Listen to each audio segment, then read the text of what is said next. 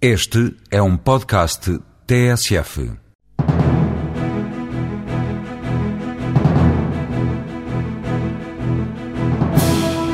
BPI vai expandir a rede de escritórios de representação a mais cinco países. O objetivo é aproveitar o forte aumento da imigração portuguesa.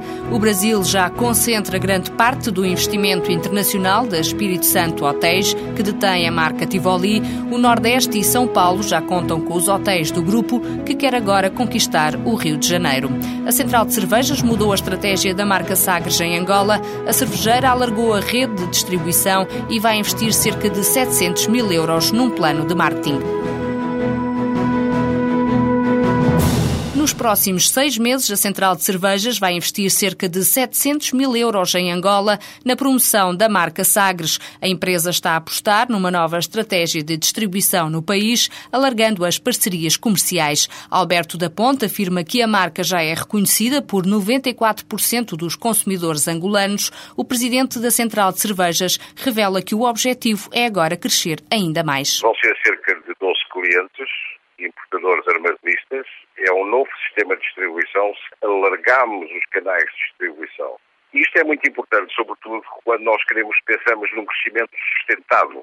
E eu disse já uma vez que, e repito, que em 2012 queremos ser os líderes das marcas importadas em Angola. Em Angola, para ser líder e para se trabalhar, tem que se pensar de facto no longo prazo, porque o crescimento deste país é impressionante. Hoje a vida passa-se muito em Luanda, daqui por dois ou três anos provavelmente será Luanda, Lubite e, e outras regiões, e é de facto um polo de influência para toda a África Setentrional, daí a nossa aposta estratégica aqui. E em quantidade de cerveja, equivale a quanto estes distribuidores? Nós prevemos que possam comprar para o ano entre 30 a 40 milhões de litros. Portanto, não é para o ano, certamente, que seremos a líder das cervejas importadas, mas estaremos a trabalhar, a trabalhar para isso estamos a falar de 30 ou 40 milhões de litros, estamos a fazer, estaríamos em Portugal a falar de uma cota de mercado de cerca de 6, 7%, portanto uma cota significativa. O que é uma verdade é que, mesmo para a Central de Cervejas, o mercado de exportação, ou seja, todo o mercado onde a gente vende fora de Portugal, começa a ser cada vez mais importante. E nós começamos a verificar, aliás já se tinha verificado há muito tempo, mas estamos talvez a consolidar a influência que uma marca com um nome tão português como Sagres tem junto não só das comunidades portuguesas espalhadas pelo mundo, mas também junto daqueles que se convencionou chamar os palopes e, portanto, que têm ainda uma grande herança portuguesa. Esses 30 a 40 milhões de litros eh, representam um aumento de quanto em relação àquilo que já distribuem em Angola? Depende, se for 30 será à volta dos 40%, se for 40 evidentemente será à volta dos 80%. Quanto é que esperam atingir em termos de volume de negócios? Nós atualmente para Angola estaremos a faturar em termos, em termos de faturação algo como 14 a 15 milhões de euros. Portanto, isto significará que podemos passar facilmente para uns 25 milhões até uns 30 milhões no curto prazo, não é? Quanto é que vão investir nestas parcerias e também no plano de marketing? Nos próximos seis meses, pelo menos um milhão de dólares. O plano de marketing passa muito por pontos de venda, vai passar por criação de eventos, vai passar por televisão, outdoor e rádio. Isso em todo o país ou em locais mais concentrados? Concentrado, eu em Luanda, até pelas condições, mas com grande expansão já para as zonas do país que estão a, que estão a ser desenvolvidas. Benguela, Lubito, etc. Vamos tentar uh, consegui-lo, certamente, reforçar aqui em Portugal também uh, o nosso patrocínio da seleção que já existe, mas que precisa naturalmente ser renovado e, sobretudo, ativado, que é o que a gente faz em Portugal com tanto sucesso, não é? Toda a cerveja vai ter que vir de, de Portugal. Vai, sim, senhor. Neste momento, toda a cerveja terá que ir, terá que ir de Portugal. Isso... Eu tenho esperanças é que, mais cedo ou mais tarde, nós possamos a vir a fazer um investimento industrial em Angola também. Já havia essa ideia? Havia, havia, havia. Mas ainda nunca havia. avançou por algum entrave burocrático? A nossa ideia nunca foi às autoridades angolanas, porque, na realidade, como tínhamos a ligação com a tal cerveja industrial angolana, não fazia muito sentido. Foi a partir da altura em que abandonámos essa ligação pensámos num investimento industrial, que não seria, no entanto, para produzir sagres, mas marcas para combater com o segmento importante das marcas locais angolanas. Com a nova abordagem ao mercado angolano, a Central de Cerveja espera duplicar o volume de negócios no curto prazo para 30 milhões de euros. A Espírito Santo Hotéis quer acelerar o crescimento no Brasil, onde já investiu 100 milhões de euros. Entre os negócios do grupo neste país contam-se a renovação do resort da Praia do Forte, a abertura de um novo hotel em São Paulo e a compra de uma participação num fundo de investimento imobiliário. Mas o grande desafio é mesmo o Rio de Janeiro, Cláudio Henriques. A cidade mais carismática do Brasil pode ter muitos hotéis, mas nenhum resort. A Espírito Santo Hotéis quer por isso apostar na diferença para o mercado carioca embora reconheça que não é fácil. Rio de Janeiro é uma área que nós temos vindo a eh, ter tido várias inserções, é um mercado fechado, difícil, difícil na medida em que não há muitas oportunidades de negócio para venda e os preços que pedem são preços um pouco fora de mercado e, portanto, o que nós gostaríamos de fazer no Brasil é um produto novamente diferenciado. E o que é que não há no, no, no Rio de Janeiro? Um resort. E, portanto, é por aí que nós nos estamos a, a balizar e é por aí que estamos à, à procura, o que não tem sido fácil. Miguel Rogeroni, administradora da Espírito Santo Turismo, revela que a Barra da Tijuca pode ser uma possibilidade para o grupo construir o resort. São Paulo representa outro local incontornável para a Espírito Santo. Aqui já está prevista a abertura de um hotel com a marca Tivoli, que pertencia a uma antiga cadeia internacional e que agora avança de cara lavada em regime de arrendamento há 20 anos. A entrada para nós em São Paulo era importante, mas era importante irmos com imagem de marca. Portanto, andámos durante cerca de um ano e meio à procura do, do produto ideal. Foi difícil. Apareceu-nos uma janela de oportunidade numa, numa localização prime. Diria que em termos de localização é tão boa quanto a Avenida Liberdade em Lisboa.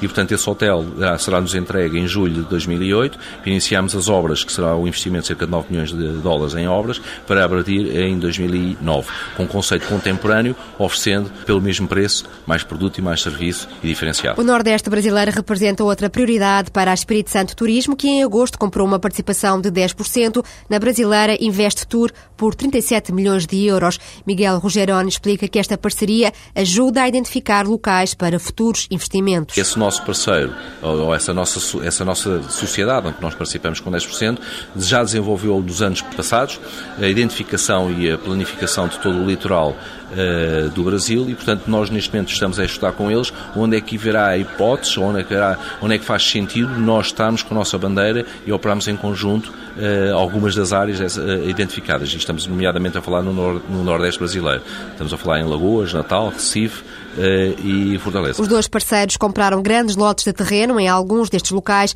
mas não querem para já revelar onde foram feitos os investimentos. O grupo português detém também no Brasil o Hotel da Praia do Forte, decorrendo nesta altura a renovação das instalações e o projeto para turismo residencial. E para além do Brasil, Miguel Rogeroni adianta que há interesse em conquistar os PALOP. Nos países que são portugueses, são os países que nos atraem mais por variedíssimas razões. Primeiro, porque temos um apoio uh, da própria estrutura do BES, que é importante uh, o conhecimento local da zona.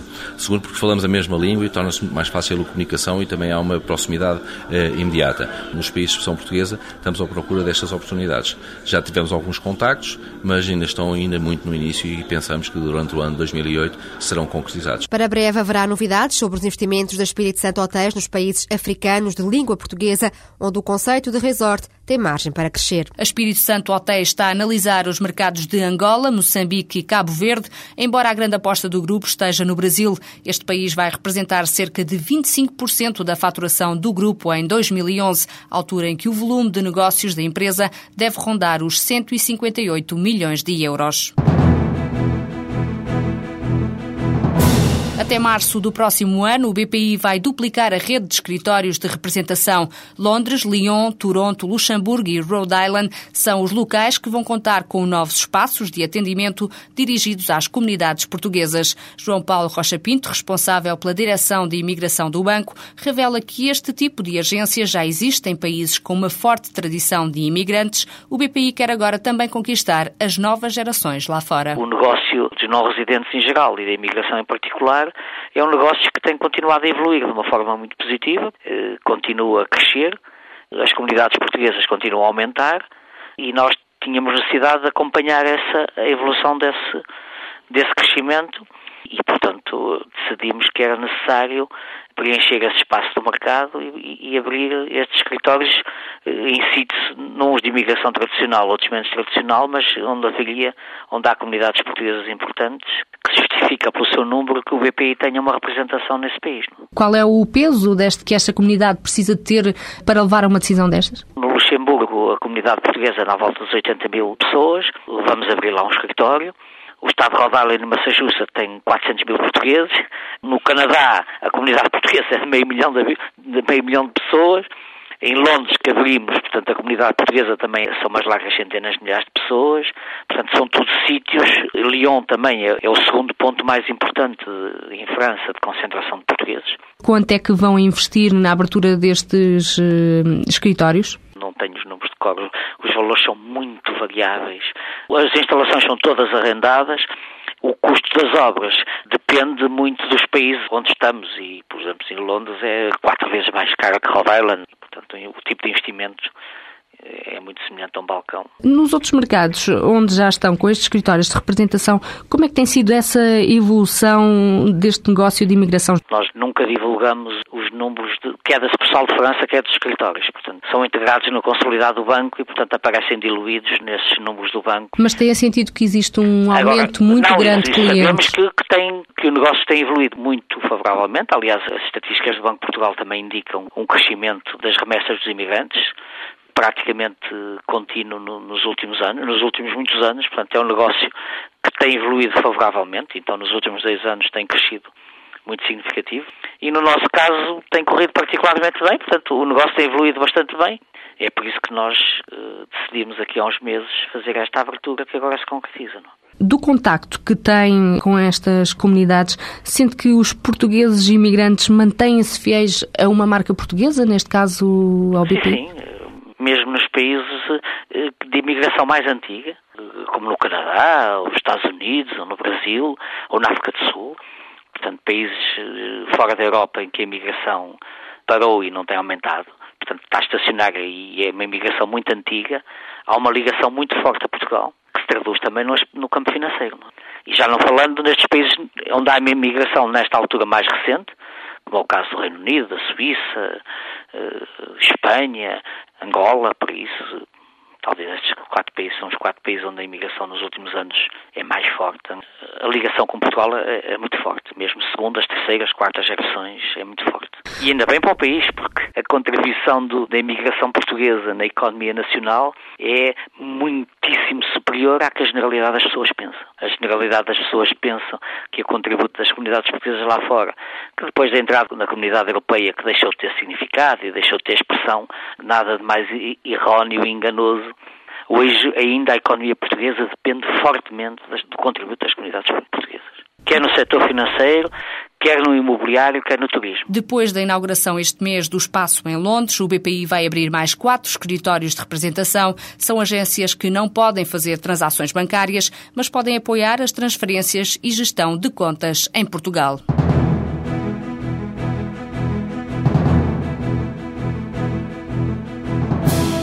De janeiro a junho deste ano, o envio de dinheiro para Portugal por parte dos imigrantes registrou um crescimento de quase 11% em relação ao ano anterior. Os dados do Banco de Portugal mostram que as remessas atingiram mais de 1 bilhão de euros. Os países que mais contribuíram foram a França, a Suíça e o Reino Unido.